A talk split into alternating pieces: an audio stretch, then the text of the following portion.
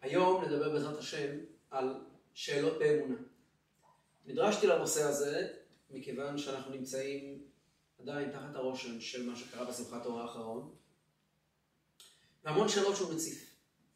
אני רוצה לדבר על שאלות בכלל, שאלות באמונה באופן מיוחד, שאלות ביהדות. זה לא סוד שיש הרבה מאוד אנשים שמאוד לא נוח להם עם שאלות באמונה. מאוד לא נוח להם עם שאלות באמונה, כשמישהו שואל אומרים לו שתוק, אסור לשאול. אנחנו היום נראה את ההבדל בין שאלות באמונה לספקות באמונה. זה לא אותו דבר. נראה שהמאמין האמיתי, שאין לו ספקות, הוא זה ששואל, ונבין שהשאלות לא רק שהן מותרות ואפשריות בכל מיני מצבים, אלא אדרבה. הם אולי הדרך הנכונה והמדויקת להגיע לאמונה טהורה. ואני אפתח. הזמן בלוח השנה העברי שהכי מזוהה עם אמונה זה ליל הסדר. ליל הסדר זה זמן שכל כולו מוקדש לאמונה. זה זמן שבו המרכז של הבית זה הילדים. ילדים הם תמימים, הם מאמינים. אמונה הרי מלשון אמונת אומן, מלשון אומנת, מלשון ילדים שמתרפקים על חיק הוריהם. יש באמונה משהו מאוד משפחתי, מאוד מסורתי, מאוד שמרני. וזה הלילה הכי שמרני בשנה. הלילה נקרא ליל הסדר, הכל מסודר על פי המסורת ועל פי המנהגים שמקובלים אצל המשפחה בצורה כל כך... זה לילה של טעמים ולילה של ריחות, לילה של מסורות ובעיקר בעיקר לילה של סיפורים. בליל הסדר והגעת לבנך ביום ההוא, אנחנו מספרים את האמונה שלנו. כן, הלילה הזה זה האמנתי כי אדבר. בלילה הזה אנחנו אמורים להעביר את הלפיד לדור הבא. מאוד מעניין, האמונה כידוע לא עוברת בבית הכנסת ולא בדרשות של הרבנים. האמונה עוברת בסיר של האוכל עם המכינה, שם עוברת האמונה, זה דבר מוכח. סיפרתי לכם כמה פעמים שהרבי מלובביץ' בשנת 79, כשהיה את המהפכה באיראן, ולקחו משם אה, מטוס של ילדים, שהרבי הוציא משם ברגע האחרון, של ילדים יהודים מטהרן, ילדי טהרן קראו להם, ילדי טהרן השניים, כן? והרבי דאג להם בכל צורכיהם בקרנייץ, הרבי בא לבקר אותם בליל הסדר. הרבי ביקש שישימו להם אורז, למרות שהרבי עצמו, אשכנזים זה ממש, בל יראה ובא למצא, הרבי ביקש שיביאו להם אורז כמנהג אבותיהם בליל הסדר. ולפני הסדר הרבי ביקש לעבור במטבח ובעצמו לראות את האורז. מעבר לאהבת ישראל הגדולה שלו, אני חושב שיש פה גם, מעבר לרעיון של הם צריכים את האורז בליל הסדר, לא ניקח להם את זה, ככה הם רגילים, באמת הלילה הזה עובר דרך, מסורות משפחתיות. באמת הרעיון של ליל הסדר הוא, הוא אבא ובן וילדים ואימא, ויושבים והגעת למנחה, מספרים את הסיפור שלנו, את הסיפור המשפחתי שלנו. הרבה מאוד אנשים מוסיפים בלילה הזה, מספרים את הסיפור המשפחתי שלהם, ממש שלהם, איך הם הגיעו לארץ ואיך הם אה, שרדו את, את המחנות, או אני לא יודע מה, כל אחד מהסיפור שלו, סיפורי האמונה שהופכים אותנו להיות מי שאנחנו. מאמינים, בני מאמינים. אמונה היא תורשה. ודווקא בלילה הזה, דווקא בליל הסדר, אי אפשר להתחיל את הערב לפני שמלמדים את הילדים לשאול שאלות. כל זמן שהילד לא שואל שאלות, אי אפשר להתחיל. לפני שהילד עומד ואומר, היי, היי, היי, משהו פה לא מסתדר לי. מה נשתנה הלילה הזה מכל הלילות? לפני שהוא שואל מה נשתנה, אנחנו לא יכולים להמשיך. ואנחנו הרי יודעים שכנגד ארבעה בנים דיברה תורה. וכל ההבדל בין ארבעת הבנים זה בשאלות שלהם. החכם שואל בצורה אחת, הרשע שואל בצורה אחרת, התם שואל בצורה שלישית, ורק השאינו יודע לשאול, שהוא האומלל מבין הארבעה, אינו יודע לשאול, ולכן את פתח לו, תגרה אותו. איכשהו אתה אמור להביא לו את המידע, למרות שאין לו שאלות. אבל אנחנו רוצים להתייחס בשאלות, גם לחכם, גם לרשע וגם לתם, אני רוצה שאתם תשאלו שאלות. לכאורה, אמונה היא דבר שהיא חובק עולם. זה סיפור, זה מסורת, זה רעיון, זה, זה, זה אגדות עם, זה נוסטלגיה, זה מיתולוגיה. מה זה משנה האם הוא חכם, או רשע, או טיפש? מה זה, מה זה נוגע? מה אכפת לי מה יש לו לשאול? ובכלל, אמונה קלאסית מאוד לא אוהבת ששואלים אותה שאלות. אנשים מאמינים מכל סוגי האמונות מאוד מאוד פוחדים משאלות. אמונה בדרך כלל אה, אה, אוהבת לקחת צעד אחד אחורה ולומר, עזוב, שאלות, תשאל באקדמיה. או מאמינים. אני מאמין, קבל את זה כמו שזה. היה הרבה יותר מתאים שבליל הסדר, כשנתכנס, נאמר, תקשיבו ילדים, הלילה הזה, זה אצלנו מסורת, ככה היה שנה שעברה, ככה לפני שנתיים. הלילה הזה לא שואלים שאלות. הלילה הזה מקבלים את מה שאנחנו מדברים כהווייתו. לא שואלים שאלות, לא מקשים קושיות, מקבלים את הדברים כפי שהם. אבל לא. ליל הסדר לא מתחיל לפני שהילד שואל שאלות. וזה למה. תכף נבין את המושג של שאלות באמונה. אבל לפני שנבין את המושג של שאלות באמונה, אני רוצה לדבר בכלל על מושג שאלה מול תשובה. אני ברמה האישית מאוד אוהב שאלות. הרבה פחות אני אוהב תשובות. תשובה בעיניי היא דבר מגוחך. דווקא שאלה היא דבר נורא אינטליגנטי.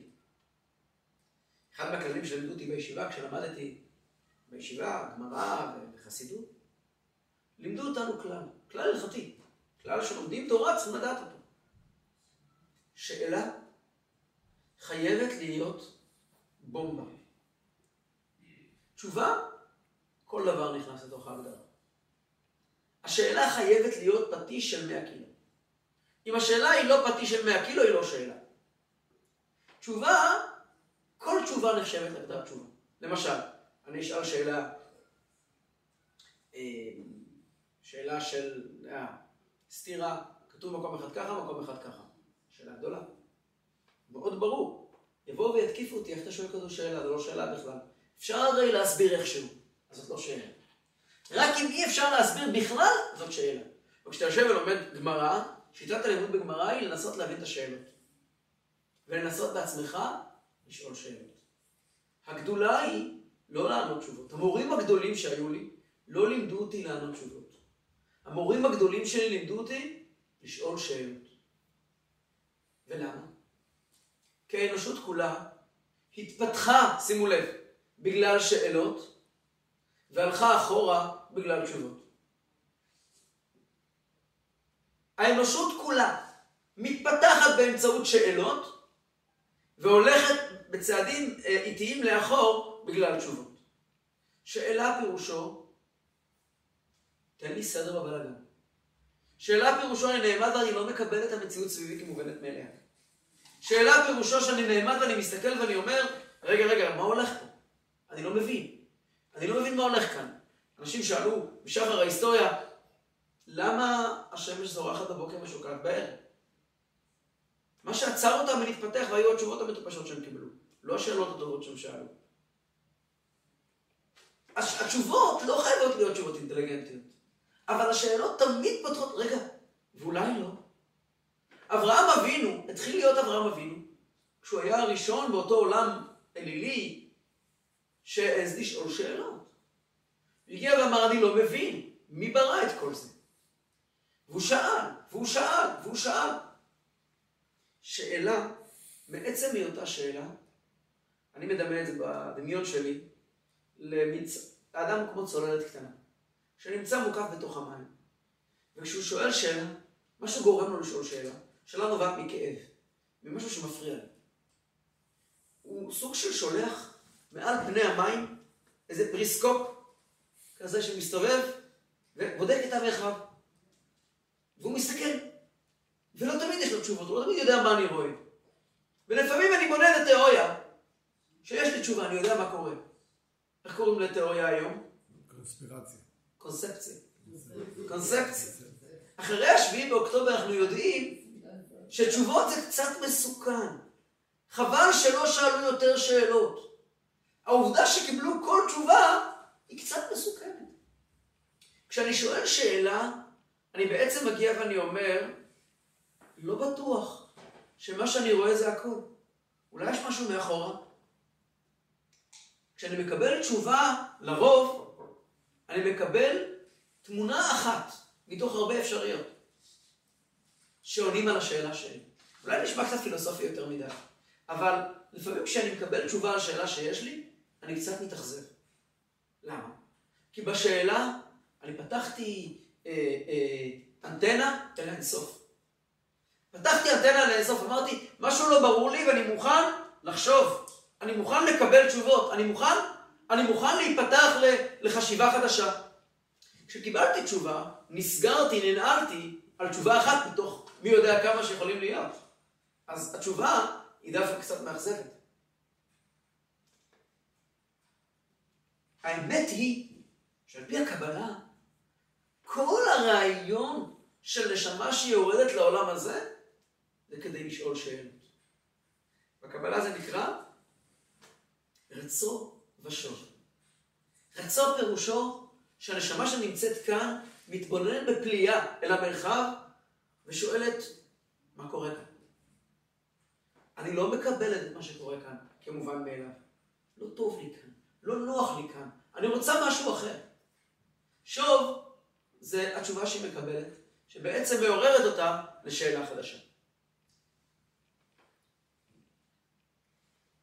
הסיבה שבליל הסדר אנחנו רוצים שילדים ישאלו שאלה, מכיוון שליל הסדר הוא ליל האמונה, הוא ליל הגאולה. שימו לב טוב למה שאני רוצה לומר לכם. אין גאולה בלי שאלה. אין גאולה בלי שאלה. אין גאולה גם בלי תשובה. הגאולה היא התשובה. אין גאולה בלי שאלה. ותשובות קטנות מעכבות את הגאולה. מה הכוונה? אנחנו מדברים על ליל הסדר, מדברים על פרשיות השבוע שכעת קוראים שמות, וירא, בוא, בשלח. בני ישראל נמצאים במצרים. 210 שנים. האבא שלהם גר שמה, הסבא שלהם גר שמה, סבא רבא שלהם גר שמה. גרים שם דורות על גבי דורות, שנים על גבי שנים, ימים על גבי ימים, ימים, ויהי בימים הרבים ההם, עוד יום ועוד יום ועוד יום. והם עוברים למצב של גלות. אגב, הם לא נופלים לגלות, אלא הם מחליקים לגלות. אנחנו, ויעבידו מצרים את בני ישראל בפרך. מה זה בפרך? בפרח. הייתה להם כניסה מאוד מאוד מאוד איטית ומחושבת אל תוך המצב של ה... מה עושים עכשיו. וכשבני ישראל חיו בגלות מצרים, הם לא האמינו שהמציאות הזאת היא מציאות שאפשר לחיות אחרת. הם חיו שם כל כך עמוק, כל כך טבעי, שהיה מופרך אצלם, שיכול לבוא יום שאנחנו נצא מכאן. הדבר הזה לא נכנס אצלם בשום הגדרה שהיא. מאוד דומה לאיך שאנחנו חיים היום. וכשנתנו להם פה ושם איזה הקלה, הם היו מבסוטים וצעקו גאולה, אבל גאולה זו בעיה. מתי התחיל תהליך הגאולה? הפסוק אומר, ויהי בימים הרבים ההם, וימות מלך מצרים. ויהלכו בני ישראל מן העבודה ויזעקו, ותעל שבעתם אל האלוקים מן העבודה. מה קרה? מלך מצרים מת. מלך מצרים מת, קם מלך חדש. ואז מה? מה קרה כשקם מלך חדש? אה? כשמת המלך הישן, באותו בוקר שהודיעו פרעה מת, קמו, התעוררו מיליוני יהודים עם, ה... עם האינפורמציה הזאת. פרעה מת. ואז לראשונה, היה אולי מישהו או שניים או שבע שאמרו לעצמם, היי, רגע, מה ההשלכות של זה עלינו? תמורות פוליטיות כל כך גדולות, מה ההשפעות שלהם עלינו? ואז היה אולי מישהו שאמר, אולי יבוא מישהו טוב יותר. וכשמישהו העז לומר שאולי יבוא מישהו טוב יותר, אני מעז לחשוב שאז לראשונה הם קלטו שרע להם. לפני שהייתה להם האפשרות לחשוב שיכול להיות טוב יותר, הם לא קלטו שרע להם בכלל. רק כשהגיע המלך החדש, שהכביד את ידו, הם התחילו לצעוק, זה לא נורמלי. הם שאלו שאלות. כמו היום. וכשהם שאלו שאלות, הזרע הפנימי שלהם התחיל לנבוט, הם היו מוכנים לשמוע גם פתרונות. הם היו מוכנים גם לשמוע קולות חדשים. יש לי חבר בצה"ל, בחיל חימוש. הוא מייצר, מייצר לו, חלק לא, לא מבוטל מה, מהתחמושת שלנו, טילים מדויקים וכל מיני כאלה. והוא כל השנה עובד מאוד קשה, שמה, שייך לחיל אוויר. עובד מאוד קשה. והוא מייצר, הוא מהנדס, הוא מתכנן. פעם הוא אמר לי שבימי מלחמה הוא עובד נונסטופ, ואפילו יש לו היתר מרב לעבוד בשבת. שאלתי אותו למה? אין לך שום קשר עם השטח. אתה יושב לך בבית מלאכה, באחד הבסיסים בישראל, ומייצר פצצות. חסר למדינת ישראל פצצות? אם לא תעבוד יום אחד יחסר למדינת ישראל פצצות, אתה כבר עובדים 30 שנה על הפצצות האלה. אומר לי, מה אתה לא מבין? כשפורצת מלחמה, יש עשרות תוכניות שמשתחררות. בכל רגע שיש מלחמה, יש אפשרות לייצר דברים שביום יום לא מייצרים אותם. וגם המחשבות משתחררות.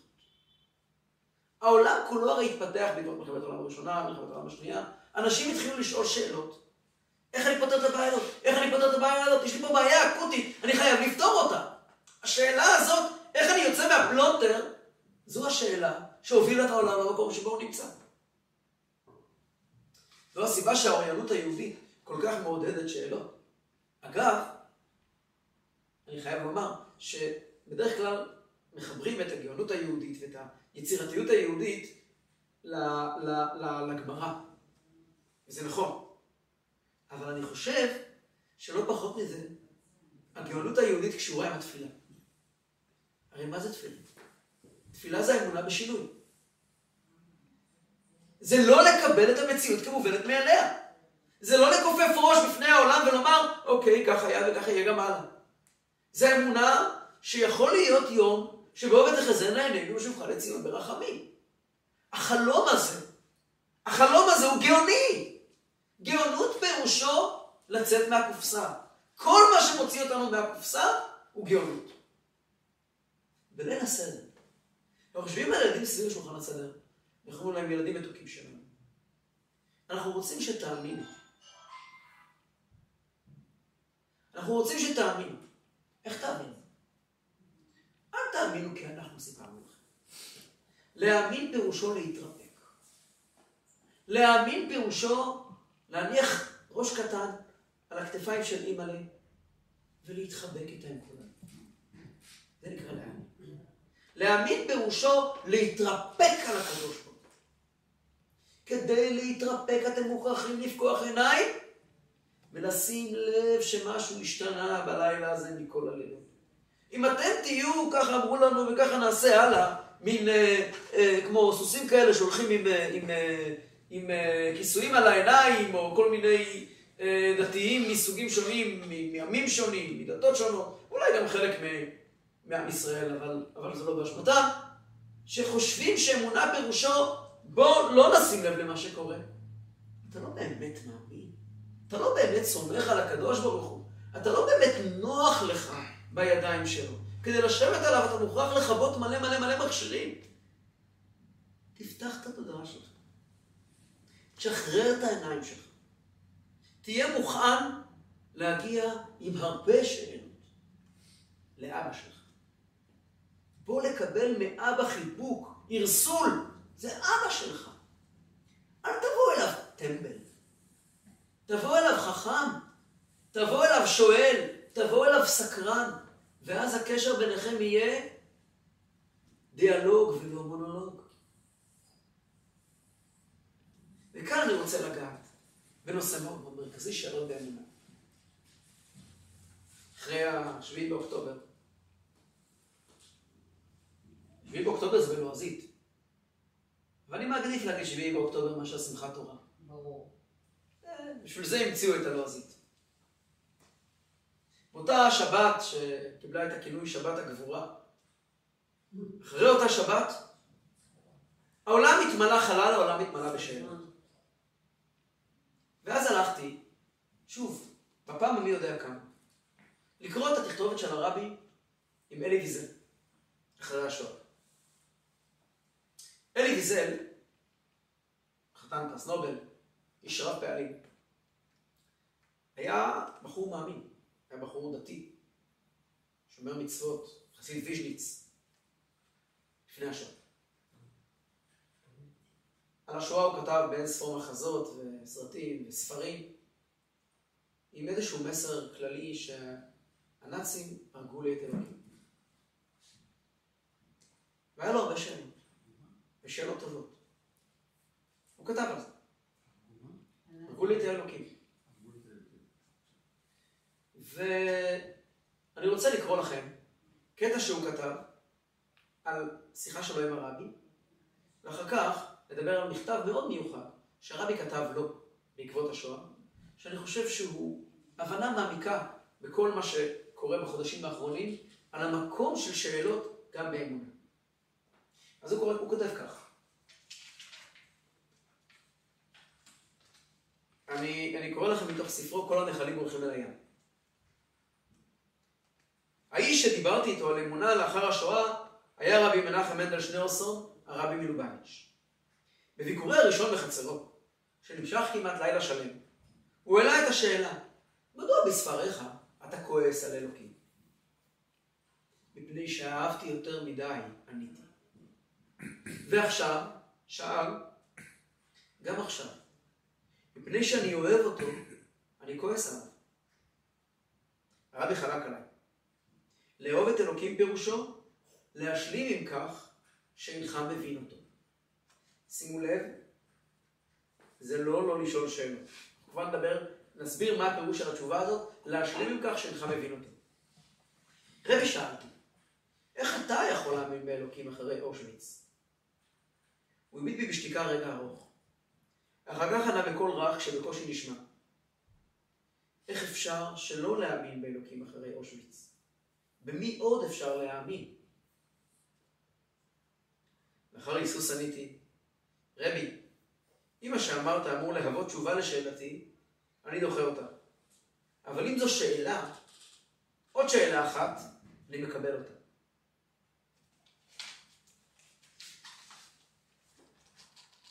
הוא לא שואל שאלות, הוא כועס. והרבי אומר לו, להאמין פירושו לקבל את העובדה שלא תקבל תשובות. שימו לב טוב, לא לא לשאול שאלות, אלא לקבל את העובדה שלא תקבל תשובות. אני רוצה להעמיק בזה קצת. בשבועות הראשונים שאחרי מה שקרה בשמחת תורה, כולנו הסתובבנו סהרוריים. הסתובבנו, הלכנו מלוויה ללוויה, משבעה לשבעה. עד היום המוח לא מסוגל באמת לעכל את מה שעברנו. אני מדבר על הלב, הלב התפוצץ. ומצאתי את עצמי באחת הלוויות, מקרה טרגי כאן בשכונה, של בני זוג, שנהרגו שניהם באותו, באותה מסיבה ארורה. והשאירו בבית שתי יתומות קטנות. ואני עומד בלוויה, ואני רואה את חבר'ה קדישא, לוקחים סכין, וניגשים לסבא, איש מתוק, אבא של האבא, אבא שלו נרצח, וקוראים לו קריאה. התבוננתי במעשה הקריאה, חתך קטן, תמשוך קצת, ואז קול מאוד לא נעים לאוזן. קרע בחולצה, לא לפני שהוא מברך, ברוך אתה השם, אלוקינו מלך העולם, דיין האמת. וכשראיתי את הקרע הזה, ואת האבא עומד על יד המיטה של הבן שלו, לא יכולתי שלא להיזכר במדרש. המדרש אומר שבשעת החורבן, כתוב בפסוק בשיר, במגילת איכה, שהקדוש ברוך הוא ביצע אמרתו אשר אמר מימי קדם. כלומר, המדרש, כמו בהרבה מקומות במדרש, לא עושה הנחות לאלוקים ואומר, תכננת את זה מראש, הכל היה מתוכנן, לא קשור לעבירות שלנו בכלל, ביצע אמרתו אשר אמר מימי קדם, והמדרש מתחיל להרחיב עד כמה זה מימי קדם, עוד לפני שנבנה בית המקדש, כבר ידעו שהוא יחרב וכן הלאה. מי שיודע, מעולם לא, הספרות חז"ל ממש לא מפחדת לשאול שאלות. היא מציבה שאלות ולא נותנת להן תשובות. ואז, אומר המדרש דבר מופלא. ביצע אמרתו, בזה פורפירא דילי. ובעברית, קרא את האדרת שלו. לקדוש ברוך הוא כביכול יש אדרת, והוא אותה. קריאה נתפסת אצלנו כצער. אבל שם במדרש זה חלק מהאירוע של חורבן בית המקדש. בית המקדש נקרא קריאה. מה זה קריאה? אנחנו בני האדם אוהבים אסתטיקה. הנפש שלנו מבקשת אסתטיקה, מבקשת שלמות, מבקשת משהו רציף, מבקשת משהו הגיוני. אם משהו נראה לנו פגום, מפריע לנו להסתכל עליו. לא נעים לנו לראות קריאה. אנחנו רוצים לראות טקסטורה, רוצים לראות משהו שלם. אנחנו לא אוהבים לשמוע את הקול של הקריאה, קול לא אסתטי. החיים שלנו הם סוג של טקסטורה, איזשהו סיפור ארוך ומתמשך. שפתאום באמצע החיים אתה עומד מול איזה קרע, אתה עומד ואתה אומר, מה קורה פה? אתה, אתה צועק, מה קורה פה? אתה רואה איזה קרע, אתה רואה מול העיניים שלך משהו קרוע, ואתה אומר, אין פה היגיון. אני לא מצליח לקשור את נקודה, אני מצליח לעשות קשר א', ב', ג', פתאום באמצע אני רואה קרע, אני לא יודע איך, איך מותחים חוטים מנקודה א' לנקודה ב', מה, מה קורה פה? מה, מה, מה עבר בין ערב שמחת תורה למוצאי שמחת תורה? מה קרה באותן שעות מטורפות? מישהו יכול להסביר לי מה קרה? ואתה עומד מסתכל מול היום הזה ואתה כולך מלא שאלות. לא שאלות של, רק שאלות של שכל, של רגע, איפה היה הוא ואיפה צה"ל לא ענו ואיפה הייתה הממשלה ואיפה היה אלוקים. אלא גם שאלות של, מה זה? זה, זה, זה לא, לא מסתדר לי, זה... אני עומד כעת מול משהו שהוא לא מתחיל להיות הגיוני, הוא לא, הוא לא עושה שכל, הוא קרוע. דבר קרוע גורם לנו להרים עיניים. כשאנחנו מרימים עיניים, אנחנו נזכרים שהטקסטורה של החיים שלנו היא לאו דווקא. ויש מישהו שהוא דיין אמת. מה זה דיין אמת? מה זה דיין אמת? למה כאשר אנחנו מאבדים קרוב והולכים לבית העלמין, אנחנו צריכים לומר, ברוך אתה השם דיין אמת? מה זה דיין אמת? דיין אמת פירושו, אמת פירושו שלם. יש איזושהי אמת שהיא גדולה ממני. האלוקים עונה לאיוב, איוב עומד וצועק.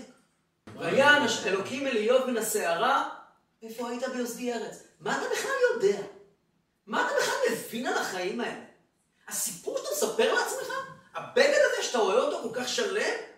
מה אתה בכלל מבין, איש קטן?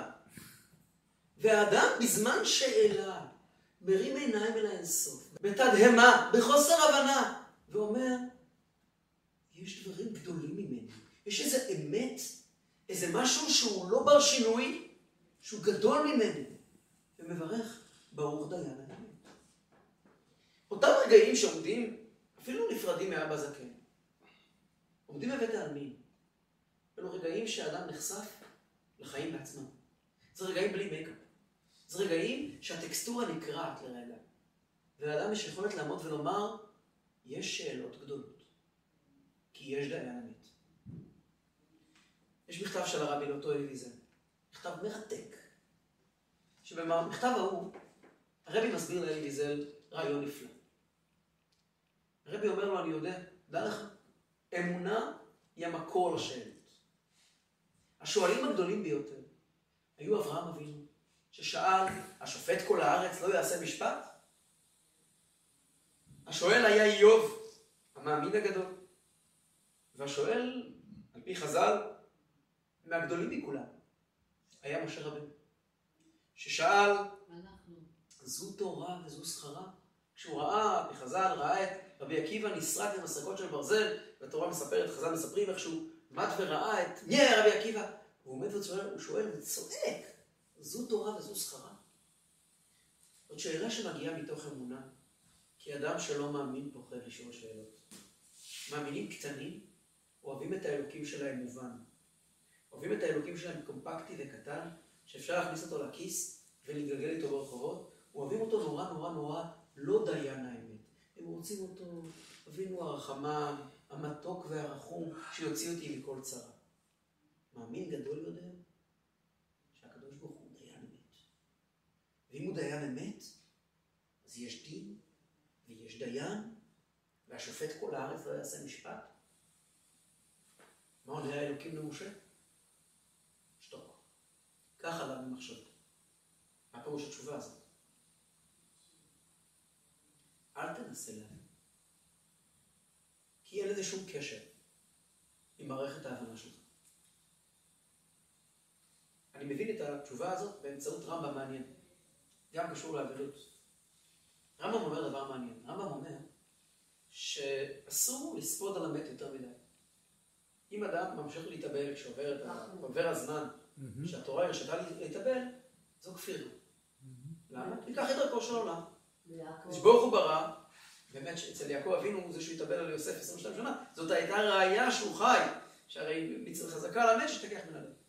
מי שמתאבל יותר מדי, הוא מראה שהוא לא מקבל את דינו של הקדוש ברוך הוא. הקדוש ברוך הוא דיין אמת. הוא קבע סדרים, אז הוא נפטר. אלו החיים. כמו שאמר מי שאמר. הרמב"ם אומר, הפוך, האדם המאמין הוא אדם שלם, הקדוש ברוך הוא כך קבע וככה יהיה. האדם המאמין הוא גם אדם בוטח, הוא יודע שאין כדור טועה. כן, לכל כדור יש כתובת. אבל הרמב"ם מוסיף עוד הלכה. אבל מי שלא מתאבל בכלל, לכאורה, לפי זה יוצא, שהאדם המושלם הוא מי שלא מתאבל, הקדוש ברוך הוא קבע, הוא יודע מה טוב, הכל טוב. אז היינו צריכים לראות את הרבנים הגדולים והצדיקים הגדולים שלא מתאבלים. אומר הרמב"ם, מי שאינו מתאבל בכלל, הרי זה אכזרי. מה הפירוש? אתה חסר לב. אלוקים צודק, אבל אתה בן אדם. אם לך זה לא מפריע מה שקרה פה, אתה חסר אישיות, אתה מחוק. אתה לא מאמין, אתה מכונה. מכונה אסור להיות. אתה צריך לשאול שאלה, לצעוק, ולהירגע ולדעת שהתשובות לא נמסרו עליך. את הרבי עצמו ראינו, לא פעם. כשהיה צרות לעם ישראל, הרבי לא התבלבל, והרים עיניים כלפי מעלה וצעק ושאל, ריבונו של עולם, איך דבר כזה יכול לקרות? ספר התהילים כולו מלא במזמורים על גבי מזמורים, שדוד המלך או אסף או כל אחד מפייטני התהילים עומד ושואג איך דבר כזה יכול לקרות? אחד המזמורים הכי מפחידים, מזמור פ"ט בתהילים. עד כדי כך שפעם ראיתי שהיה פעם, לפני 800 שנה, מישהו שרצה להוציא אותו מתוך ספר התהילים. מזמור פ"ט בתהילים מתאר בפרוטרוט בין שלושה חלקים. חלק הראשון שלו, תפתחו תראו, מזמור פ"ט בתהילים, שלושה חלקים יש לו. החלק הראשון שלו זה על כמה אלוקים מסוגל הכל לעשות. החלק האמצעי שלו זה כל ההבטחות של האלוקים לדוד המלך. הבטחת לו שהוא יושב על כיסאו לעולם ועד, ושמלכותו לא תיפסק, והבטחת לו שגם אם בניו יעברו ויעברו עבירות, לא תיקח מהם את המלכות. אלא תעניש אותם, לא תיקח מהם את המלכות. ותמיד יישארו, כיסאו כשמש נגדי, כירח יקרון עולם, אף פעם לא ת... והחלק השלישי שלה, מזמור. ואתה הלכת והפרת את כל ההבטחות שלך. פסוק אחרי פסוק, מגיע המשורר של תהילים, ואומר לקדוש ברוך הוא, אתה הפרת הבטחה, אחרי הבטחה, אחרי הבטחה, אחרי הבטחה. והפרק מסתיים בשאלה, בלי תשובה. בלי תשובה. רק עם המילים, ברוך ה' לעולם, אמן ואמן. ככה זה, וזהו זה. אבל תשאל, תשאל. זה מחזיר אותי לעוד סיפור של אלי ויזל, שאיתו נסיים.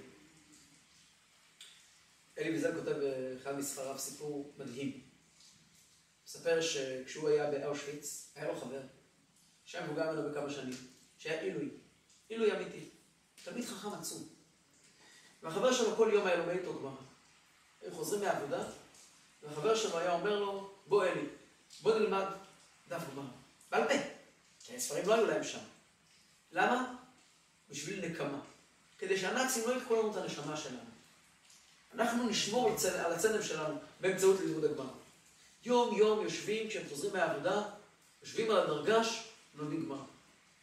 יום אחד, אומר החבר של אלי לאלי, היום אני רוצה לקחת אותך למפגש סודי, אני צריך את העזרה שלך. אלי הולך איתו.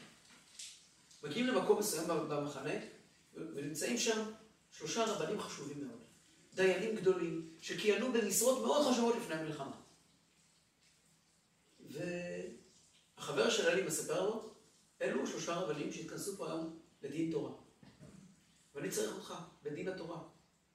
בתור מה הוא שואל אותו? אה, אתה התובע. תובע את מי? תובע את האלוקים. אתה תובע את אלוקים. שלושת הרבנים האלה רוצים לשמוע ממך, שאתה, ברוך השם, הקדוש ברוך הוא חנן אותך ביכולת, ביכולת ורבלית לא רגילה, לתאר להם את העוול, את החוסר צדק שמתחולל. ואלי כזה פתח את הפה. ושפך, ושפך, ושפך, ושפך.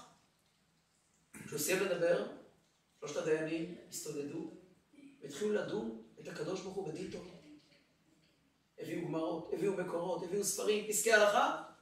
אחרי משך זמן ארוך של דיונים, הודיע הזקן בית הדין, הקדוש ברוך הוא יצא חייב בדין. הקדוש ברוך הוא יצא השם. וכעת חברים, בואו נתפלל ערבית. אבל כעת חברים, בואו נתפלל ערבית הזה. זאת אמונה. יש לך טענות. יש לך אולי אפילו כעסים. שהם דבר שהוא הוא, הוא, הוא, הוא אנושי. השאלות יש לך? בסדר גמור. עכשיו בוא תתפלל ערבית. אמונה היא לא סתירה לשאלות. אולי התשובות הן סתירה לשאלות. וכשאנחנו עומדים היום, בסך הכל, במשך זמן של קושי עבר כלום, מאז אותה שבת של שמחת תורה, ושואלים שאלות, קשה לנו. אנחנו נזקקים לענות, להרים עיניים לשמיים. בדיוק כמו בני ישראל במצרים, וימות בנו מצרים ויזעקו בני ישראל מן העבודה, ותעל שבעתם אל האלוקים מן העבודה. זה זמן בריא לשאול שאלות, כלומר, לא לקבל עוד את המציאות כמובנת מאליה. לא להיכנע לקונספציה. לא להיות מוכנים נפשית לפתרונות קטנים. לזעוק אל היושב במרומים. יש לנו שאלות. אבא, שאלנו אותך ארבע קושיות, תענה לנו תשובה. אבל תשובה אחת. התשובה הטובה לא תרוצה. אתה משיח בעצמך.